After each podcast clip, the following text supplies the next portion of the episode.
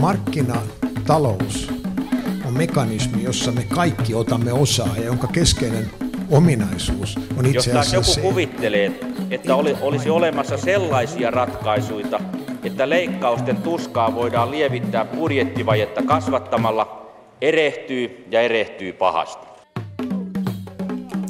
Tässä on Mikä maksaa ja Juha Virtanen oikein hyvää digitaalista huomenta ja myös analogista huomenta.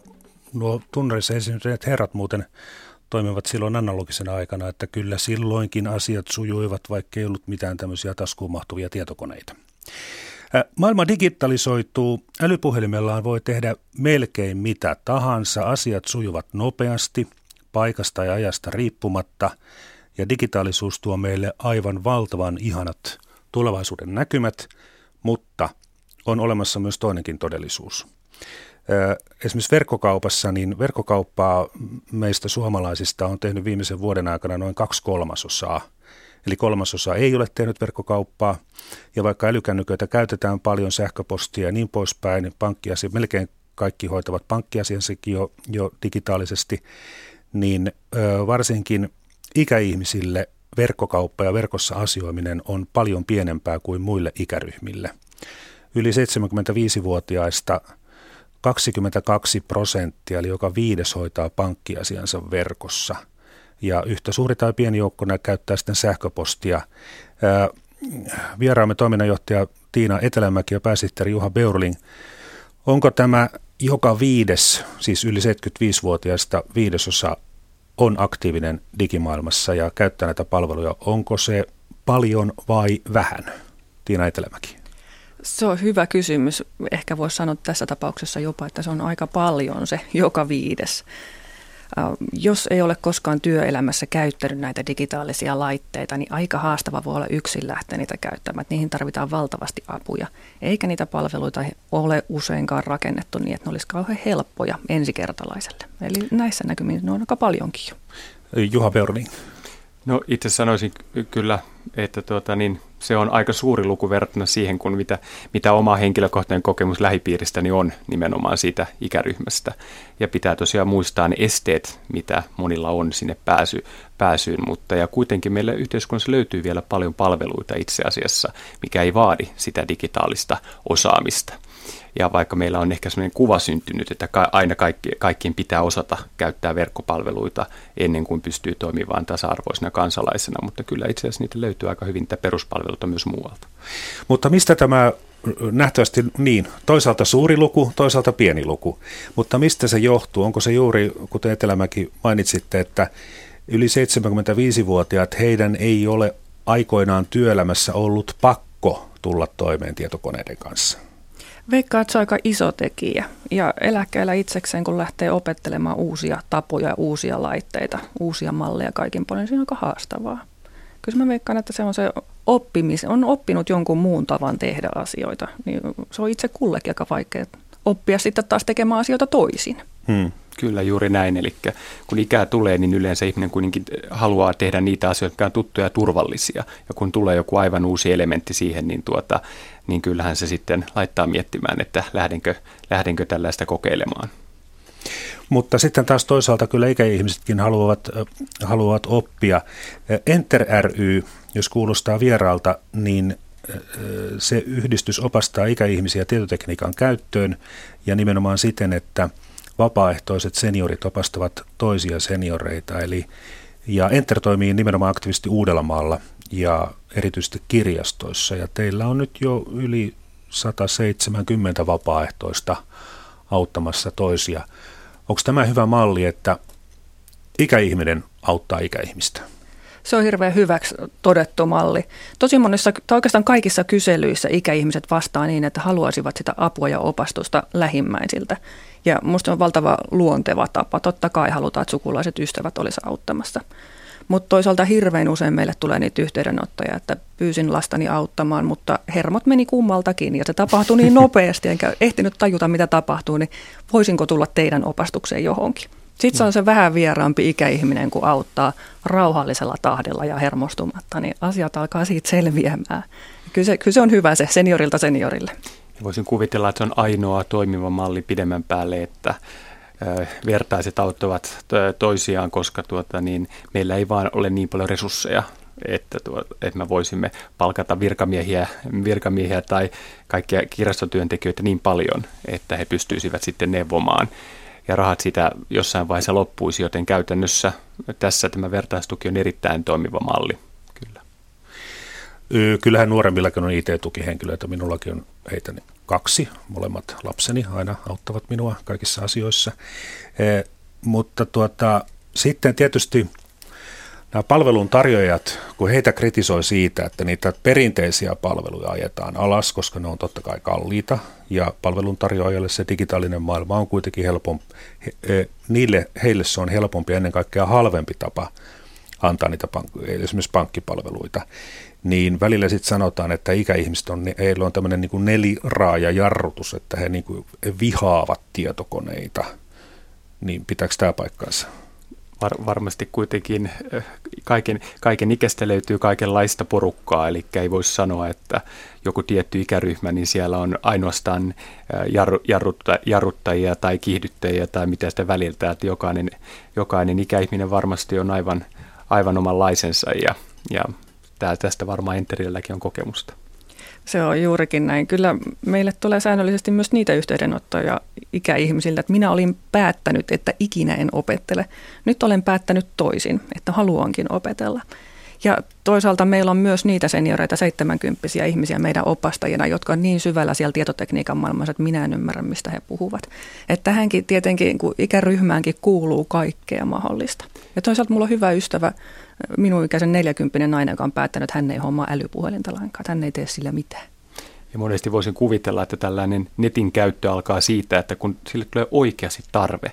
Sanotaan, että lapset ovat kaukana maailmalla ja haluaa pitää heihin jollakin helpolla tavalla yhteyttä. No siinä vaiheessa voi tulla, että huomaat, että joku heidän lastenlasta perhe keskustelee vaikka WhatsAppissa tai jossain muussa ja halu, haluaa päästä mm. mukaan siihen, haluaa päästä katsomaan niitä kuvia, mitä lähetellään näihin, näihin WhatsApp-ryhmiin tai jotain Facebookia tai näin, niin silloin tulee, että hei, haluan olla mukana tässä niin silloinhan totta kai, että nyt haluan opitella edes tämän käytön, tämän yksittäisen ohjelman käytön.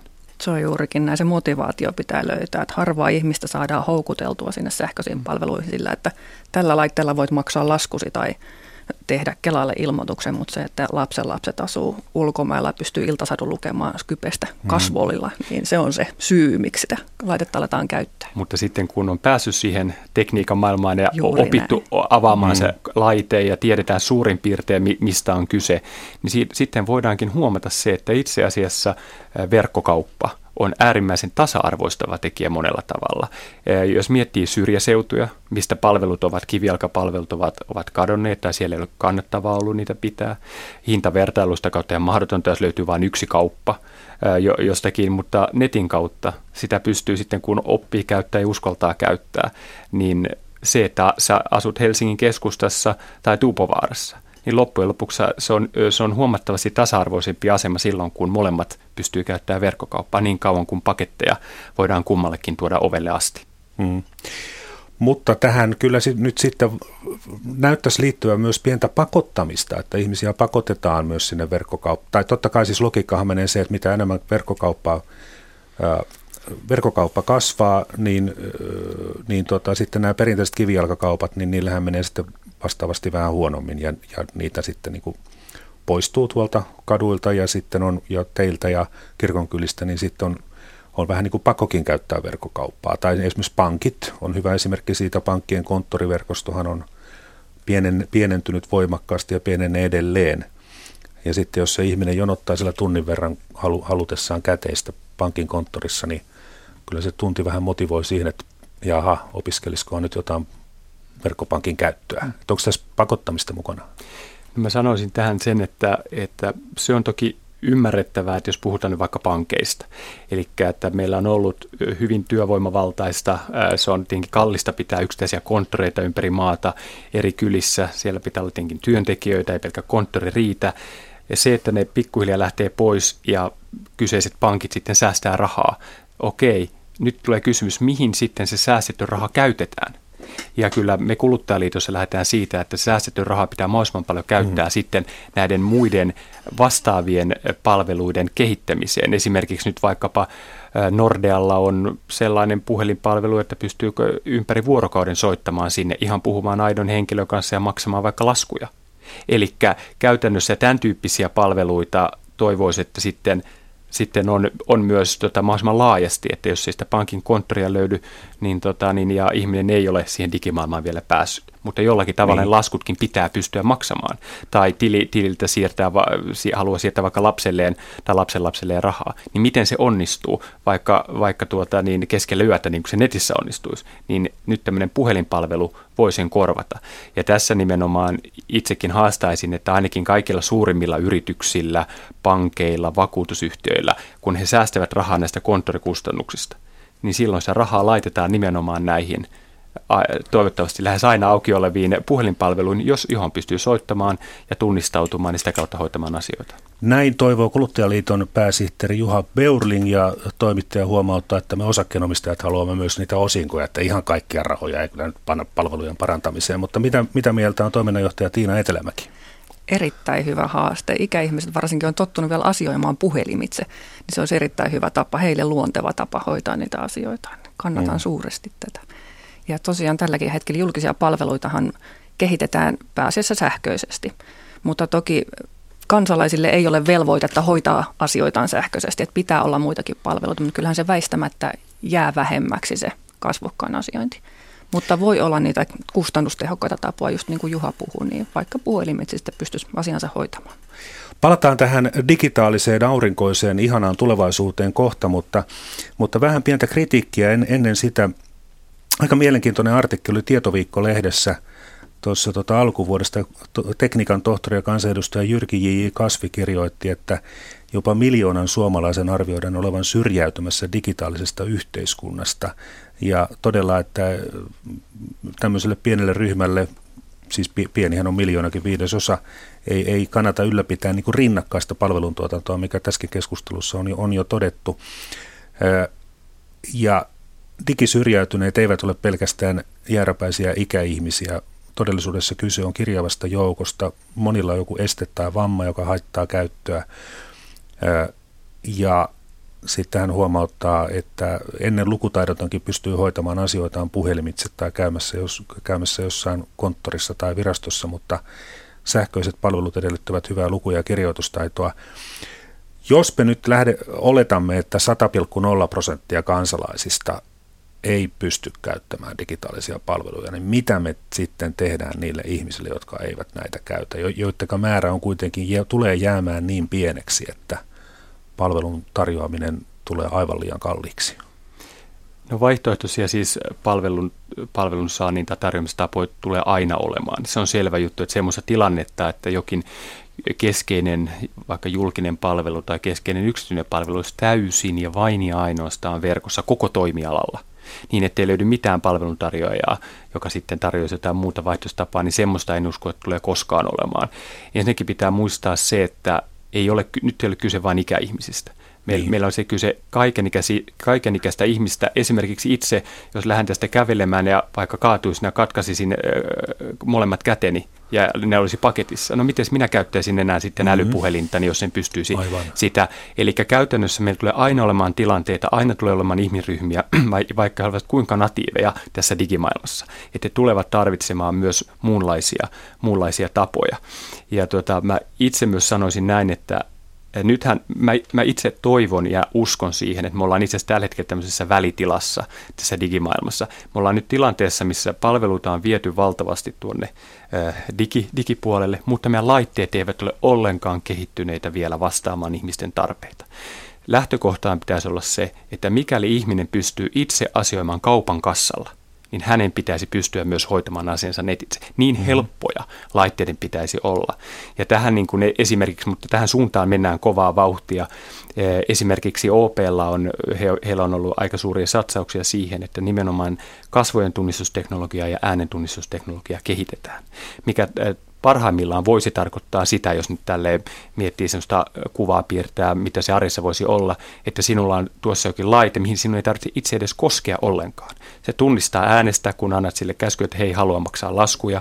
Nä, siinä tuota, niin voit kertoa, se tunnistaa kasvoista äänestä, selkeä sanot, että hei, siirräpäs minun poikani tilille vaikka 50 euroa. Eli tämä voi hoitua myös sillä tavalla, eli tarvitaan vain ne samat taidot, mitä kaupan tai pankin kassalla tarvittaisiin. Ja tähän suuntaan me varmaan mennään, mutta me ollaan tässä tämmöisessä välivaiheessa, missä on, ei ole näitä laitteita vielä kehitetty ihan kaikille kansalle. Kerrotaanpa tämä, siis tämmöinen ruusuinen tulevaisuuden kuva, että ihminen menee tietokoneen eteen, sanoo sille tietokoneelle, että virta päälle, ja sitten siihen tulee ne kuvat ja kaikki.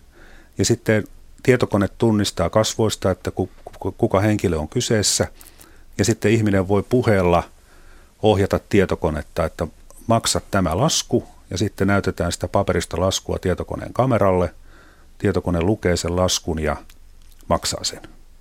Kyllä, esimerkiksi, ja meillähän tämä teknologiahan sinällään ei ole millään tavalla uutta. Meillähän on käytössä monissa älykodeissa se, että voit tulla sisälle ja sanoa, että hei valot päälle, niin valot tulee päälle. Meillä on nyt tämmöisiä koteja jo paljon, että tätä teknologiaa omassani puhelimessahan siis esimerkiksi Applellahan on ollut pitkään jo tämä, että voit antaa sille käskyjä vain puhumalla. Eli ei sinällään tarvitse näppäillä yhtään mitään. Totta kai se teknologia kehittyy koko ajan, mutta jos olisi vaikka tämmöinen laite, joka on nimenomaan kehitetty vaikka pankkiasiointiin ja viranomaisasiointiin, joka tunnistaa ne, ne käskyt mahdollisimman helposti ja osaa äidinkielellä myös opastaa, jos ihminen sitten unohtaa, että mikä se käsky nyt olikaan, niin, tuota, niin en usko, että se on kovinkaan kaukana, veikkaisin tämän viiden vuoden päästä. Mm. Tämä on jo ihan, ihan tuota, niin, suhteellisen helppoa. Ja silloin me toisaalta toivottavasti päästään sellaiseen aikaan, että että ihminen ei, ei vaikka Enteraarion kaltaiset loistavat toimijat antaa sitä apua, mutta kun se pitäisi olla niin, että se teknologia ei, siihen ei tarvitse paljon apua pystyäkseen käyttämään sitä, muuta kuin sen verran, että vähän niin kuin kaupan kassalle, että pitää nyt osaa puhua jotain tai pitää nyt kertoa mitä haluaa. Jos ei sitä osaa, niin silloinhan on jo holhouksen, holhouksen edunvalvonnan piiriin varmaan joutuu. Mitä mieltä te olette, Tiina Etelämäki, onko tulevaisuus näin ihana? Se olisi se ideaalitilanne. Mä toivon, että se olisi näin ihana tulevaisuus. Matkaa siihen on kyllä vielä, viisi vuotta voi olla semmoinen aika idealistinen näkemys, mutta toivotaan, mä toivon kovasti, että se näin olisi. Mm. Ja tosiaan nyt jo pystyy puheohjauksella aika paljon tekemään. Laitteita vaan niin, niin paljon erilaisia ja kaikki palvelut toimii eri tavalla. Niissä on erilainen logiikka tällä hetkellä sisällä. Palveluita hirveästi halutaan kehittää, mikä tarkoittaa sitä, että ne muuttuu – melkein kuukausittain erinäköisiksi ja kun ikäihmiset haluaisivat sellaista turvaa ja kun oppivat, oppivat hieman hitaammin, oppivat kyllä ehdottomasti, mutta oppivat hitaammin ja kun ovat oppineet jonkun palvelun käytön ja se onkin seuraavan kerran taas erinäköinen, kun mennään sinne, niin siitä tulee semmoinen onneton, onneton olo ja hankala olo, kun ne ei osaa käyttää. Mutta se olisi just se ideaalitilanne, että laitteet olisi mahdollisimman helppoja mahdollisimman yksinkertaisilla käskyillä toimisi, eikä tarvitsisi arvailla, että minkälainen kuvake tai mitä minun nyt pitäisi pystyä tekemään ja painamaan, että jotain tapahtuu. Tähän nämä, varmaan mennään. Nämä päivitykset ja uudet versiot, niin sehän rasittaa kaiken ikäisiä. Työelä, työelämässähän ihmiset ovat aivan raivoissaan, ainakin jotkut siitä, että juuri kun on oppinut käyttämään tätä työnantajan ostamaa järjestelmää, niin sitten siihen tehdään joku päivitys, joka ei itse asiassa parannakaan välttämättä sitä ollenkaan, mutta sitten pitää opetella taas asiat uudestaan ja se on rasittavaa. Tuossa kuulin, että tämä Amazon Jenkeissä, tämä firma, joka myy, myy, on verkkokaupassa erittäin voimakas tekijä, niin heillä on hyvin pitkään säilynyt se ää, tapa, millä asiakas tilaa sieltä tavaraa, niin hyvin samanlaisena. He eivät halua muuttaa sitä järjestelmää, koska he haluavat, että kun asiakas on sen kerran oppinut, niin asiakkaan ei tarvitse uudestaan opetella. Se kuulostaa hyvin järkevältä ja, ja nimenomaan siltä, että siinä on otettu se kuluttaja, käyttäjä keskiöön. Mm koska sille ei ole mitään, siinä mitään itseisarvoa, että sen pitäisi muuttua koko aikaa. Niin. Mä itse vielä tota, niin lisäsin tuohon, että mä sanon tähän äskeiseen keskusteluun tästä ruusesta kuvasta, että mä uskon, että te- teknologiasta se ei jää kiinni, koska teknologia meillä on jo näissä kasvojen ja äänen tunnistuksessa. Suurin ongelma on raha. Se, että tota, miten me saadaan nimenomaan – tällaisia laitteita saataisiin myös pienituloisille ja niille, joilla on jo nykyisten laitteiden hankinnan kanssa ongelmia. Ja siinä tulee varmasti se suuri kysymys, minkä takia ne ei tule leivimään valtavasti. Ja tämän takia todennäköisesti me tullaan tarvitsemaan myös tämmöisiä pisteitä, mihin sitten, missä on nämä laitteet, vaikka jokaisessa kunnassa on tai kaupungin osassa on ainakin muutama, johon voi ikään kuin tämmöisiä, tämmöisiä asiointipisteitä, missä tällaisia laitteita on ja, ja siellä on sitten aina, ne on päivitetty valmiiksi ja hoidettu valmiiksi ja siellä voi olla kuin ihminen myös siinä vieressä sitten aina, että ihminen hoitaa pääsääntöisesti itse ne asiat, mutta jos tulee jotain ongelmia siinäkin, niin sitten on yksi joku henkilö, joka on siinä seinän takana, jonka voi kutsua paikalle. Asiointipisteestä puheen ollen juuri tuli Yle Radio 1 sähköpostiin kuulija kommentti, jossa sanotaan, että – Esimerkiksi Telia ei halua lähettää verkkoostosta postiin, joka on lähellä, vaan postilokerikkoon, joka on 40 kilometrin päässä. Että tässä nyt sitten terkkuja Telialle. Miettikää nyt vähän, mitä teette. Asiakasystävällisyyttä. Joo, kyllä, no. siis tämä, se tulee korostumaan ehdottomasti. Ne palveluntarjoajat tulevat jäämään jäljelle, jotka ottavat huomioon sen kuluttajan keskiöön ja miettivät, mitä se kuluttaja oikeasti tarvitsee, mitä hän oikeasti haluaa. Ja kaikki tämmöinen, että mennään edellä, vaan ikään kuin se tuotantopää edellä, että miten meille olisi firmana kaikkien järkevintä tuottaa tai helpointa tuottaa, niin kyllä sellaiset tulee tippumaan pois markkinoilta pikkuhiljaa. Se on vain mm. näin. Kyllä, ja jotkut toimijat meillekin on suoraan sanonut, että Joo, ei ole käynyt mielessäkään, että palveluita voisi testata ikäihmisten kanssa. Kun helpompi on yleensä saada parikymppisiä testaajia, niin sitten on tehty sitä, mutta eihän sieltä tuu sitten niitä samoja pointteja ikänäön kanssa, vaikka haasteita tai mitä vaan. Että, joo, voitaisiin sittenkin testata myös vanhempien ihmisten kanssa palveluita. Mm. Hyvä idea. Äh, on monia kyselyitä ja tieteellisiäkin tutkimuksia tehty, niin niissä nousee esille kaikissa ikäryhmissä, mutta erityisesti ikäihmisissä se, että se palvelu pitää olla helppokäyttöinen. Eli tässä on vielä, kuten on jo puhuttukin, niin tässä on vielä työtä tehtävänä? Tässä on jo valtavasti työtä tehtävänä. Monet meidän vapaaehtoiset tuo muun muassa sitä esiin erilaisilla nettisivuilla, että miksi nettisivut tehdään niin, että jos haluaa fontin isommaksi, niin sun pitää osata suurentaa sitä. Miksei se voisi olla niin päin, että se fontti on valmiiksi isoa. Ja jos joku haluaa pienentää sitä, niin se ihminen kyllä löytää sen napin, millä pienentää. Että jos mm. lähdettäisiin näin päin ajattelemaan asioita, että ne olisi mahdollisimman yksinkertaisia, selkeitä, kaikki ylimääräiset vilkkuvat ja muut tilpehöörit pois. Sivulta palveluista löytyisi se, mitä siellä oikeasti tehdään. Se on juuri näin ja, ja tuota, niin sen takia on itse kovasti ihmetellyt sitä, että kun vaikka halutaan, että kovasti, esimerkiksi julkinen valtakin haluaa, että heidän palveluitaan käytetään, käytetään paljon netissä, niin kas kummaa sitten, kun ruvetaan kysymään, että no ootteko te tehnyt vaikka harjoittelualustoja, sivustoja, missä sitten nämä ikäihmiset tai kuka tahansa pystyy harjoittelemaan niitä.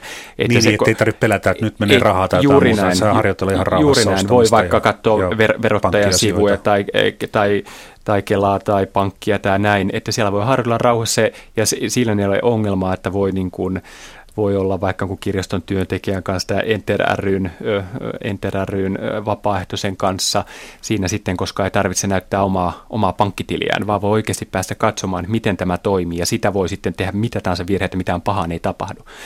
Ja, tuota, niin, ja tämä on edelleen ihmeellistä, että miten me voidaan olla tilanteessa, että edes tällaisia testi- tai harjoittelualustoja löytyy hirveän vähän. Ja tähän ollaan muun muassa digiarken neuvottelukunnassa otettu kantaa, että näin ei voi olla. Ja senkin takia uskon että, ja toivon, että kun jo tämä on näin hidasta, niin me emme vaan voi mennä tekniikka edellä, vaan meidän pitää kehittää semmoinen tekniikka, mm. joka tavallaan menee taka-alalle. Että tekniikka ei ole enää keskiössä, se on jossain. Me emme välttämättä edes näe sitä. Se voi olla vaikka meidän asun, asun jossain katossa mä, mä puhun sille, se kuulee mut, mutta mun ei tarvitse osata lukuisia tunnuslukuja, muistaa miten se oli, mikä tunnusluku tulee ensin, mikä se nyt olikaan, että, että mitä nappia nyt tämä painaa ennen kuin tallennan vai miten sen olikaan, vaan se toimii eri tavalla. Siihen meidän on päästävä ja katsotaan kauan kestää. Tämä on tosi tärkeä pointti nämä harjoittelualustat. On monia tilanteita, kun ihmiset tulee tunnusluku tunnuslukujensa kanssa meidän vapaaehtoisten luokse. Maksetaan vaikka laskua tai hoidetaan verkkokaupassa tämmöinen ostos, että autathan minua. Ja meidän ohje tietenkin on, että ei toisten verkkopankkitunnuksiin kosketa, mutta mitä sitten tehdään, kun ei ole niitä harjoittelualustoja. Että se olisi semmoinen valtavan tärkeä mm. työkalu meidän vapaaehtoisille. Mm. Ja me ollaan, me ollaan Kuluttajaliitossa tehty ohjeistus kirjastoille, joka tulee, tulee olemaan käytössä piakkoin nimenomaan siitä, että monet kirjastotyöntekijät kysyvät myös, että missä tämä raja menee, että missä voi auttaa, kun heillekin monet tulema, tulee sitten omien tunnussensa kanssa, että hei nyt pitäisi laskua maksaa. Ja se on nimenomaan se raja menee siinä, että, että kaikkea voi antaa auttaa ennen ja toisaalta tunnuslukujen ikään kuin jälkeen. Sekin on ihan ok, hmm. että näyttää, että jos kun on itse kirjautunut sinne verkkopankkiinsa, Aivan. niin jos, se on, jos itse haluaa, että näyttää, että kuinka paljon minulla on rahaa, ei, se, se ei ole mitenkään kiellettyä, mutta niitä omia tunnuksia ei saa antaa kenellekään. Itse pitää pystyä kirjautumaan ja tunnistautumaan, ja se on se ihan ydinasia tässä. Joo, eli voi näyttää, että tähän nyt laitat sen käyttäjätunnuksesi ja sitten itse poistuu muutaman metrin päähän eikä katso, että mitä sinne laitetaan. Juuri näin. näin. Sitten kun ihminen on, on jo pankissa, niin sitten voi taas neuvoa eteenpäin, sitten voi neuvoa. mistä klikataan uusi maksu ja niin poispäin. Kyllä. Jos toinen haluaa näyttää ne tilitietonsa, että Kyllä. on hyvin henkilökohtaisia vielä Kyllä. siinäkin vaiheessa, mutta sitten keskustelun mm. jälkeen se on mahdollista näin. Joo. Joo. No on olemassa semmoisia tietojärjestelmiä, jotka niin kuin asiakkaan näkökulmasta toimii ihan kivasti ja sitten semmoisia, jotka ovat aivan kamalia, niin ö, nyt reippaasti mainostakaa ja kehukaa, mitkä on semmoisia tietojärjestelmiä, jotka niin kuin toimii jo nyt ihan hyvin. Tuleeko mieleen?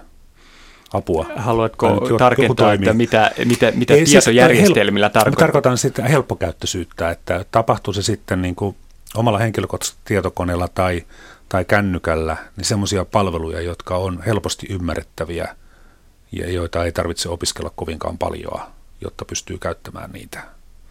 Mä itse asiassa kyselin meidän vapautta meidän jäseniltä jossain vaiheessa tätä ja muutamia tärppejä. Toki sekin on, voi olla hieman henkilökohtaista. Ei johdu siitä, että istun juuri täällä toimituksessa, mutta Yle Areena oli yksi, mikä sieltä nousi meidän ihmisiltä, että on kuulemma helppokäyttöinen ja nopeasti opa, omaksuttava. Jotkut tykkäs myös niin Helmetin taskukirjasto-sovelluksesta. Se on aika simppeli, ei paljon ylimääräisiä asioita – ja muistaakseni myös Finnairin jotkut, olisiko ollut lähtöselvityspalvelu, mikä sieltä nousi. Et niitä on semmoisia yksittäisiä palveluita, mitkä koetaan just, että ne on yksinkertaisia, eikä mm-hmm. sinne ole viety ylimääräistä. Ja jotenkin selkeästi otsikoitu ja niin, että ikänäönkin kanssa saa selvää, mitä siellä lukee. Joo, itselläni ei ole tuohon lisättävää, mutta oikeastaan haluaisin tässä yhteydessä nyt olisi oiva, oiva kohta muistuttaa siitä, että lainsäädännöstä, mikä liittyy nyt tähän saavutettavuuteen. Meillä on nimittäin saavutettavuusdirektiivi on, on hyväksytty ja sitä kautta kansallinen lainsäädäntö tulee säätelemään hyvin ta- hyvinkin tarkkaan sitä, että keiden sivut pitää olla hyvin saavutettavia.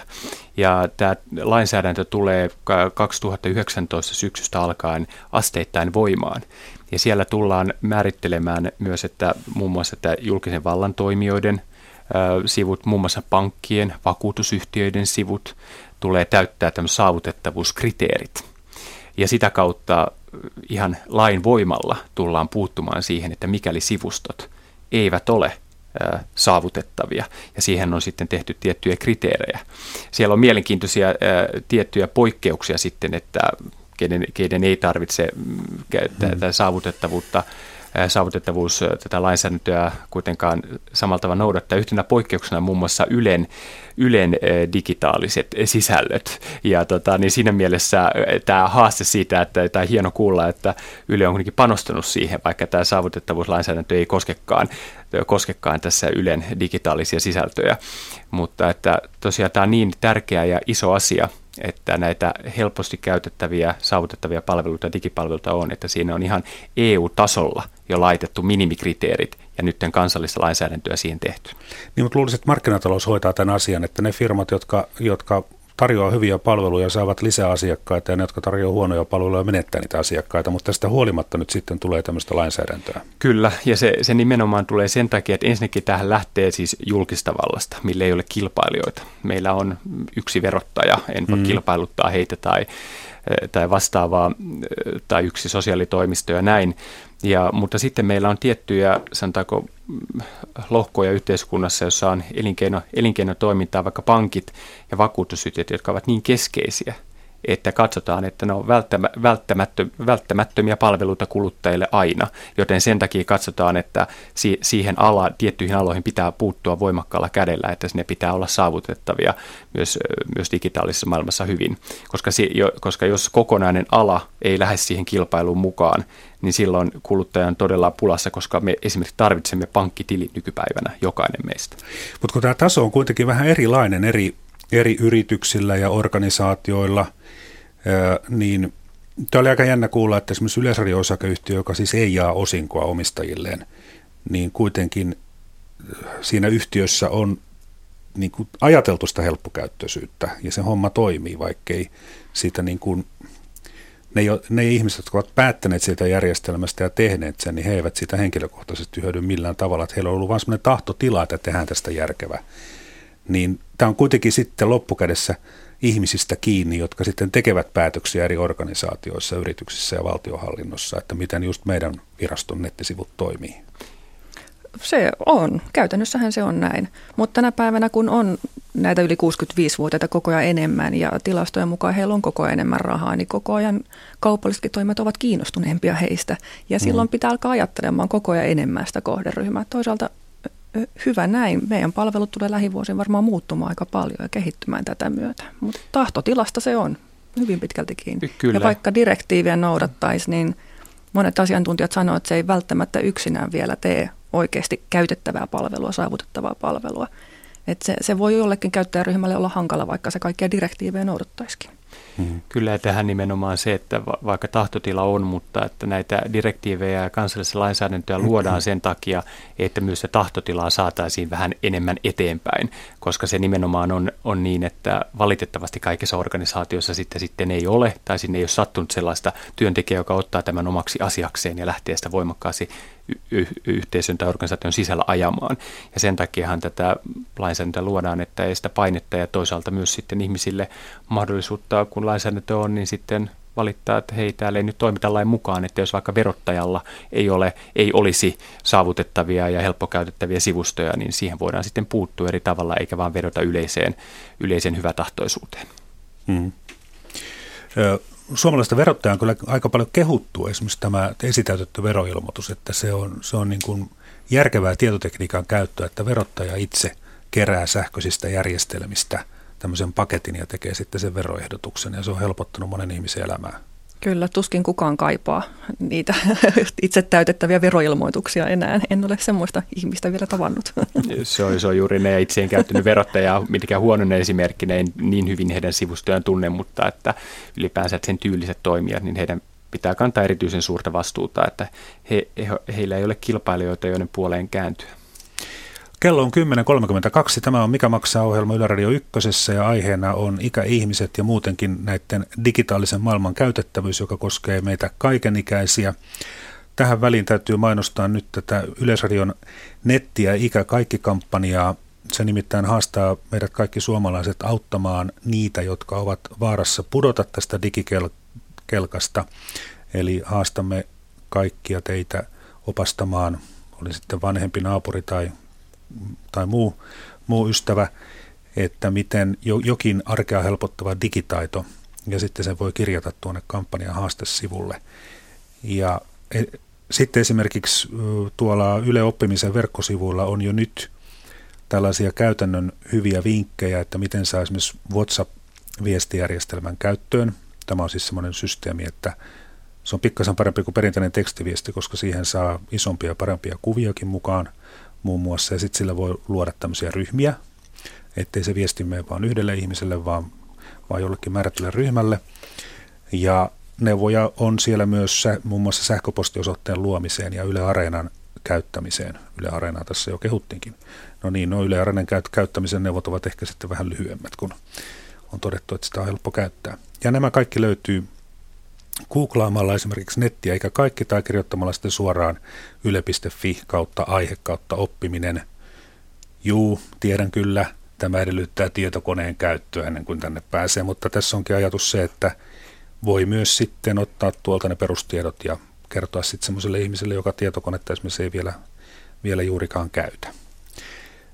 Tästä vielä, että Ylen tekemän tutkimuksen mukaan neljä viidestä on auttanut jotakin läheistään verkkoasioinnista ja melkein joka toinen, siis melkein joka toinen auttaa säännöllisesti, eli vähintään kuukausittain jotakin henkilöä. Nyt täytyy toki muistaa, että tämäkin on tehty, tämä on verkkokysely, eli tämä on niiden ihmisten parissa, jotka jo käyttävät verkkoa aktiivisesti.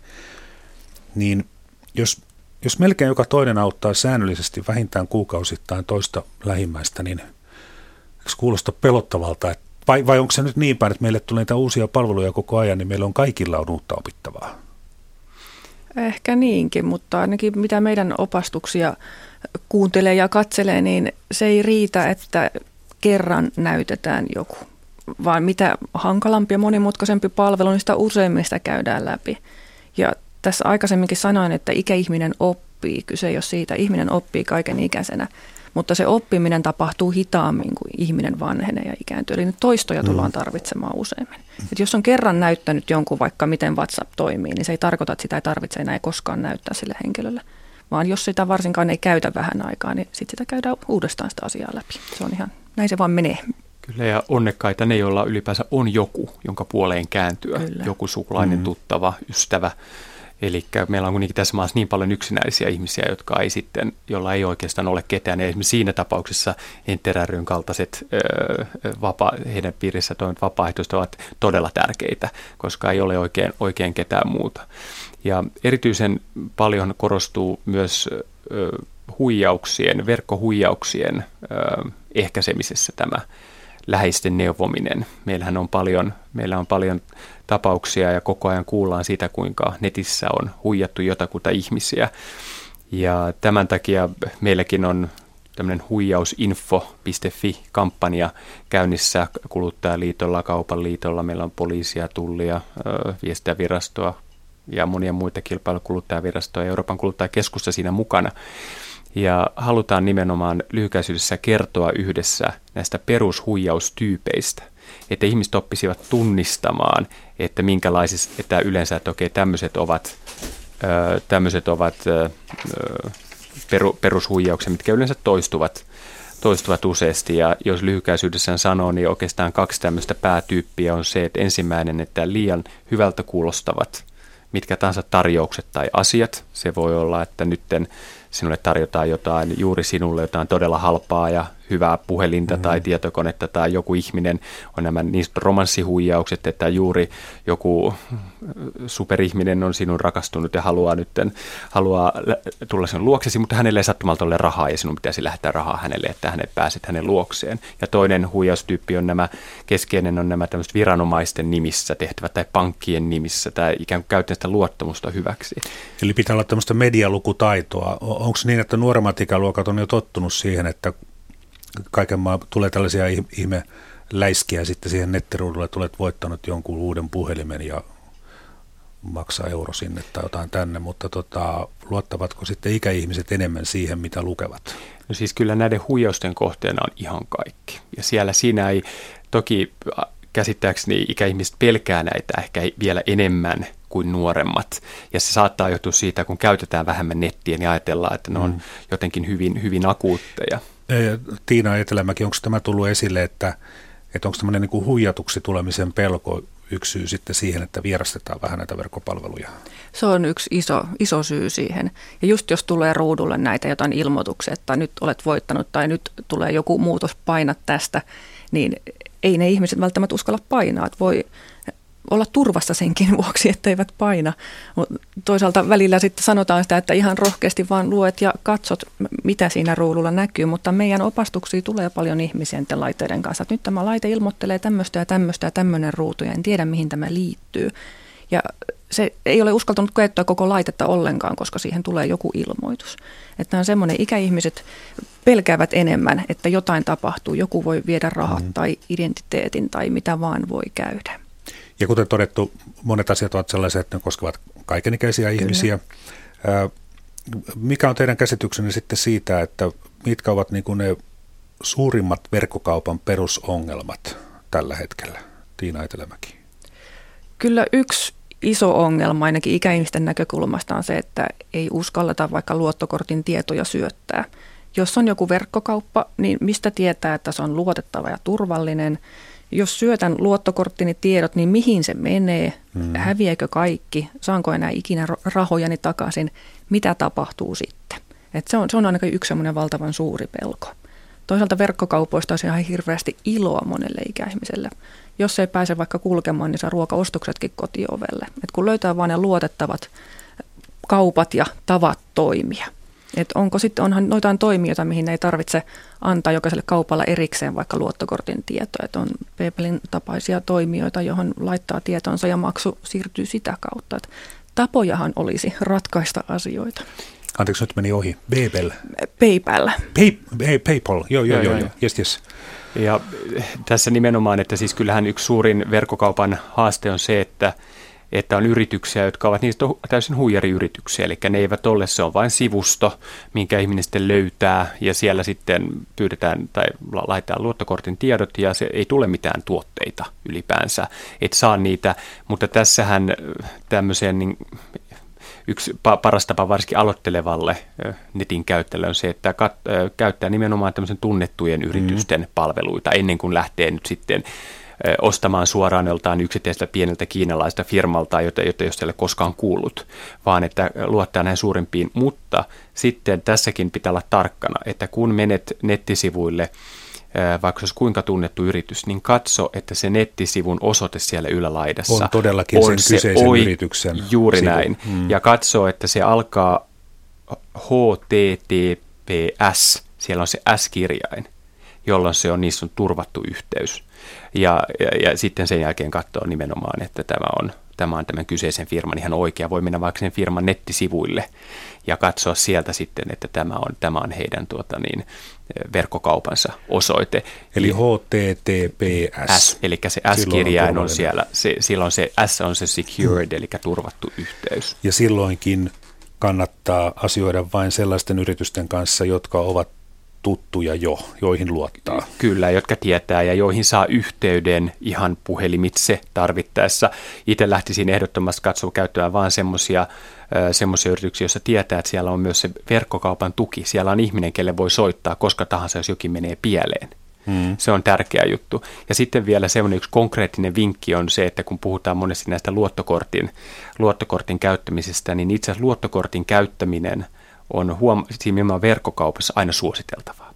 Vaikka olisi pankkikorttipuoli, niin nimenomaan ei pankkikorttia, vaan sitä luottokorttia. No miksi? Sen takia, että mikäli sitten tulee jotain ongelmia, sanotaan, että kyseessä olisikin huijariyritys, josta ei tule mitään, eihän tällaisen yrityksen saa mitään yhteyttä, eihän sieltä pysty mitään, mutta ilmo- siinä tapauksessa ilmoitus tälle luottokorttiyhtiölle, niin he sitten lähtevät asialle. He, he eivät veloita sinulta tai palauttavat rahasi, ja heillä on sitten koneistot ympäri maailmaa katsoa sitten, että mitä he tekee. Ja toisaalta, jos tulee tämmöisiä konkurssitapauksia, kuten vaikka Anttilan konkurssitapaus, niin ne, jotka olivat maksaneet luottokortilla, saivat rahansa takaisin. Ne, jotka olivat maksaneet verkkopankissa pankkikortilla, mm. eivät välttämättä saaneet, koska pankkikortti vastaa ikään kuin käteistä, että olet jo maksanut sen.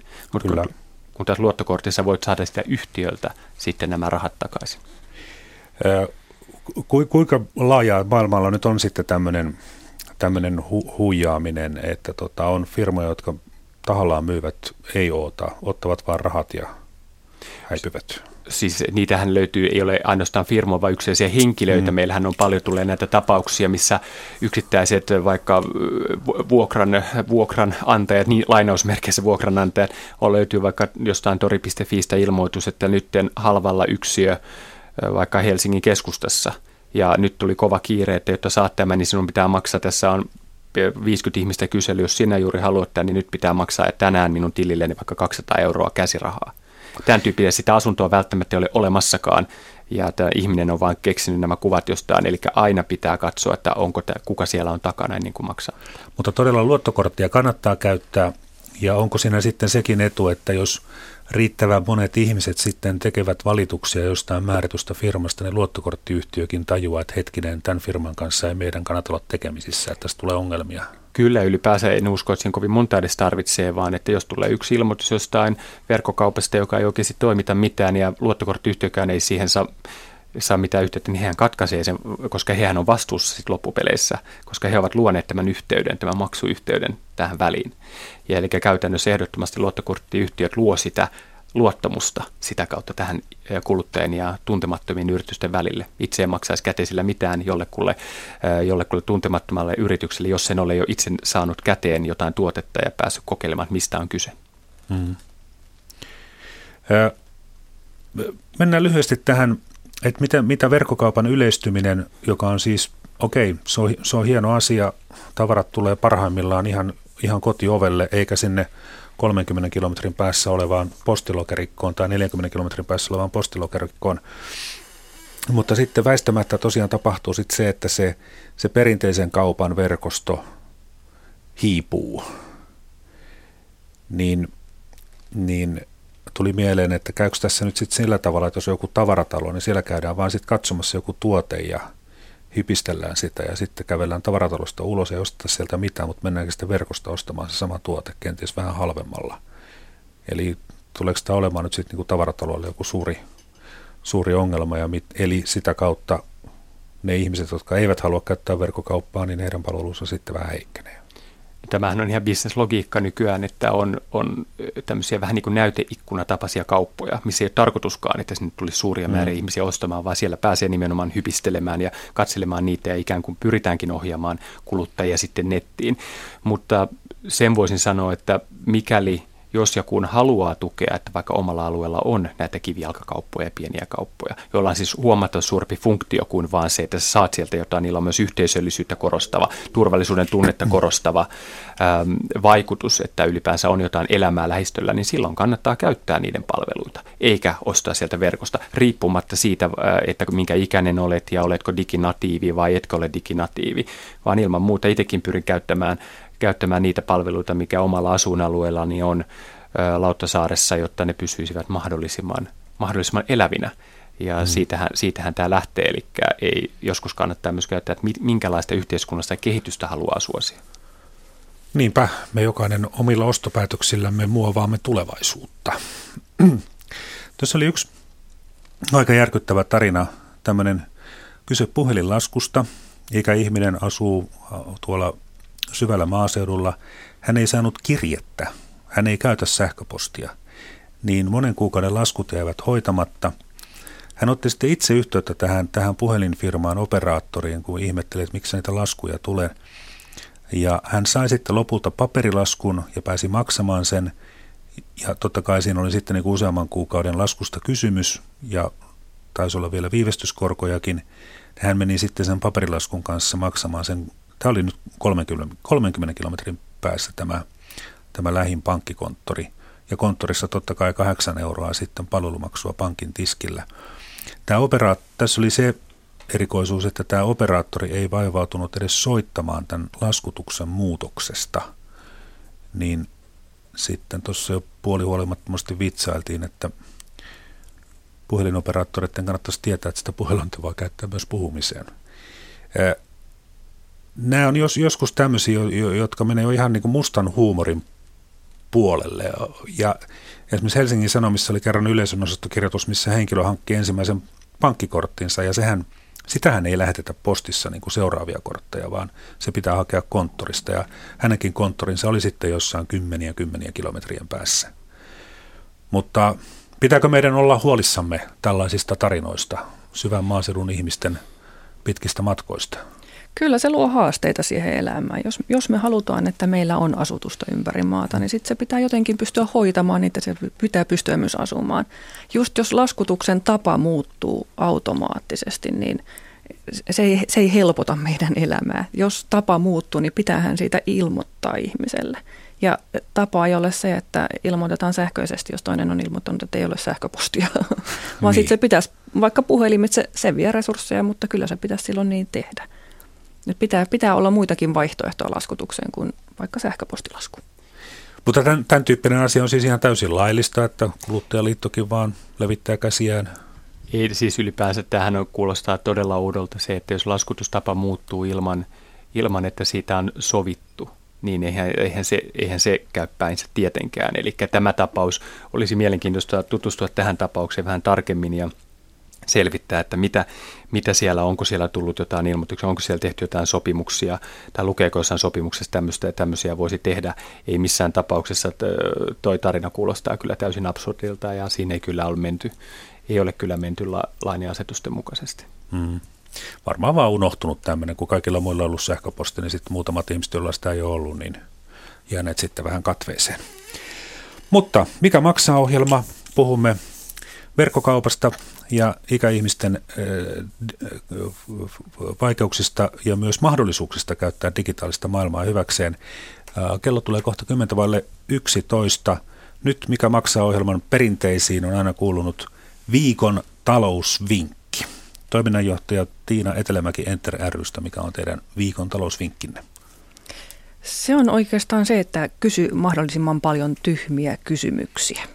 Eli jos menee vaikka ostamaan uutta laitetta, niin kysy niin kauan, että ymmärrät, mitä sinulle myydään. Niin ei tule ostettua liikoja eikä maksettuja liikoja. Eli kysy tyhmiä kysymyksiä. Eli ro- rohkeasti vaan käyttää sen myyjän aikaa, Ihan just niin on paljon selville siitä, että mistä on kysymys. Kyllä, juuri näin. Juha Börling. Mä taas sanoisin, että vertaile hintoja. Ja mitä suuremmassa summasta kyse, niin siihen tärkeämpää se on. Itse juuri jo huomasin, että kuinka valtavia, siis jopa kymmenien tuhansien eurojen eroja voi olla ihan asunnon remonttikustannuksissa. Riippuen keneltä se pyytää, vaikka työn sisältä voisi olla täysin sama ja laatukin sama. Eli käytännössä käytä aikaa hintojen vertailuun ja mitä suuremmassa summassa kyse, sen tärkeämpää se on. Jatketaan vielä hetken aikaa tästä. Eli jos tekee tämmöistä analogistakin kauppaa, niin siinäkin pätee sama juttu kuin verkkokaupassa, että, että mielellään sellaisten yritysten kanssa, jotka ovat tunnettu, joko itse tuntee tai joku kaveri tuntee. Eli jos, jos joutuu sellaiseen tilanteeseen, että olisi pakko ostaa remontti ihan vaan, vaikka ei tunne ketään remontin tekijöitä, niin sitten voi olla vaarallinen tilanne. No, no vaikka tuntisikin, niin sanotaan näin, että jollakin firmoilla voi olla vain tapana, että he vaan laskuttaa enemmän. Onhan toki sehän on ok, että joku auto maksaa enemmän brändiltään kuin toinen auto, mutta ihminen ei välttämättä tajua sitä, että, että joku remonttifirma voi ottaa 10 000 euroa enemmän kuin toinen remonttifirma. Ilman sen kummempia syitä he voivat olla täysin luotettavia sinällään ja siinä ei ole mitään, mutta että nimenomaan hintavertailu kannattaa ja kannattaa kysellä. Ja, ja Tiina Etelämäki vielä jatkokysymys tuohon, että, että todella kannattaa myyjän kanssa ihan rauhallisesti puhua asia loppuun saakka, että mitä on ostamassa, mitä se tuote tarkoittaa, sopiiko se juuri minulle, niin ää, miten Enter ry, te opastatte ihmisiä tietotekniikan käytössä, mutta ette voi lähteä jokaisen ihmisen kanssa tietokonekauppaan. Ei jokaisen kanssa. Me ollaan kyllä tehty hankintaopas ikäihmisille ja meidän opastuksiin voi mennä miettimään, että mikä laite minulle sopisi, vaikka jos ikinä omistanutkaan laitetta. Niin saa semmoisia täsmäkysymyksiä ja vinkkejä siihen, että mitä yleensä on olemassa ja millaisia ominaisuuksia pitäisi osata huomioida siellä kaupassa siinä laitteessa. Eli voi tulla myös kysymään. Ja joskus käy niin, että ihminen tulee meidän opastuksen uuden laitteen kanssa näyttää tämmöisen ostin ja maksoin 700 euroa ja näihin asioihin käytän, niin meidän opastajat sanoo, että viepä takaisin. Että sinulle voisi sopia joku muu laite paremmin. Tämä on mm. nyt aivan liian kallis. Niin, aivan, aivan. Kello tulee kohta 7.11. Tähän pakko kertoa oma tarina 80-luvulla, kun ostin elämäni ensimmäisen pc tietokoneen, niin en tiennyt niistä mitään, mutta minulla oli hyvä ystävä Teekkari, jolle kerroin, mitä haluan tehdä sillä koneella – Teekkari tuli kanssani kauppaan ja sanoi, että tämä sopii sinulle. Ostin sen ja olin tyytyväinen ja tätä samaa taktiikkaa olen käyttänyt myös myöhemminkin. Että hyvät neuvot. Kuulostaa hyvältä. Kiitoksia pääsihteeri Juha Beurlin kuluttajaliitosta Kiitos. ja toiminnanjohtaja Tiina Etelämäki Enter rystä. Kiitos. Tässä oli Mikä maksaa lähetys tällä kertaa.